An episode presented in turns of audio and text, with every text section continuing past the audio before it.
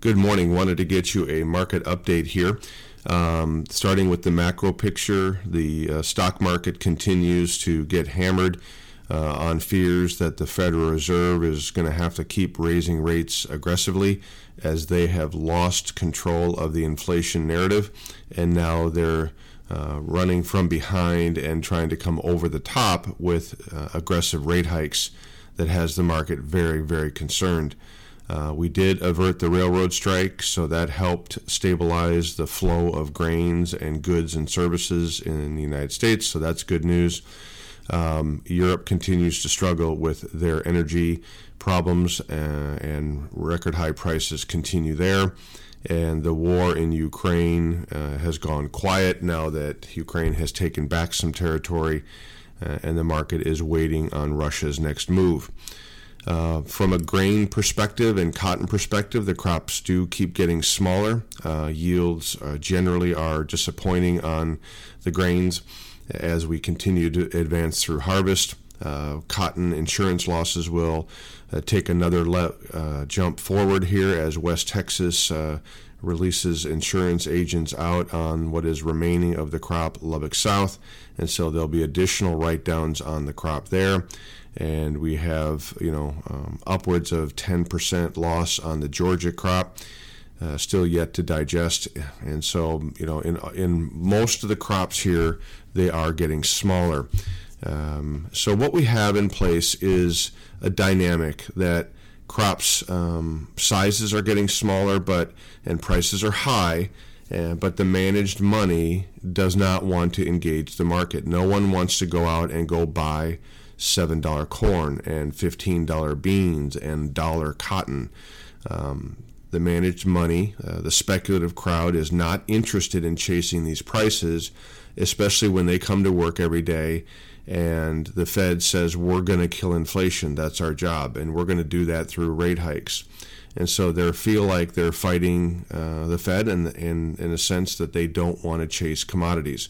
So what you have is an extraordinarily strong cash market uh, with no speculative interest in buying commodities, even though in an inflationary environment that's probably what they should be doing, but they're not going to do it. And so all of these uh, fundamentals and the markets are playing out in the cash market, and we're seeing that with record high basis levels. Uh, in corn and in beans in a lot of parts of the country, and will for the next few weeks as the harvest continues to get caught up. You're seeing it in spreads, how narrowly the market is uh, trading, meaning the December March spread and corn is only about three or four cents. Uh, historically, that's very, very narrow, and then there's little to no carry all the way through July. In fact, the market is inverted through July. Uh, soybeans not any different. Uh, small carry between November and January, and then flat all the way through the end of the summer.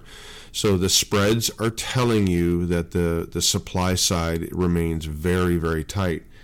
Cotton no different. We are in fact heavily inverted all the way through uh, the end of the year, and so what I'm trying to uh, impress upon you here is that we are not going to get any help from the speculative community in these markets um, they're going to stand aside, and then the cash market's going to do have to do all the heavy lifting, uh, and that's going to be the case for the whole year, I believe. Unfortunately, now we do get data again here at the end of September. We will get quarterly stocks uh, from the government that could be a bullish surprise again. Um, and then we get uh, more and more yield data, and then we will get another um, uh, crop report from the government in October, where we're suspecting a slight yield drop again and a tightening of these balance sheets. So we're going to stay patient here. Um, still look for those targets that we have isolated to be filled on corn up in that 725, 730 area, beans in the 1530 area. Um, wheat, uh, you know, is forming what looks like to be a nice rounded bottom here. Cotton is breaking down here today, so I'm a little concerned about cotton here. We did give up the, the, the dollar mark, which technically is important. Um, I think the the weight of the macro economy and the slowing of demand right now for cotton is overriding the supply uh, concerns.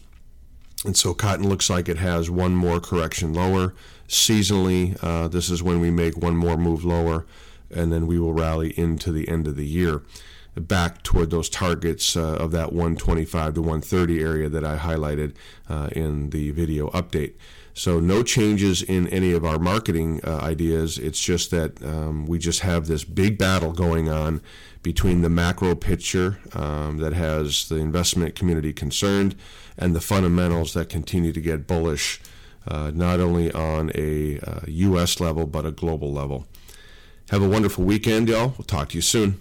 And these are my opinions and not those of ADM or ADMIS.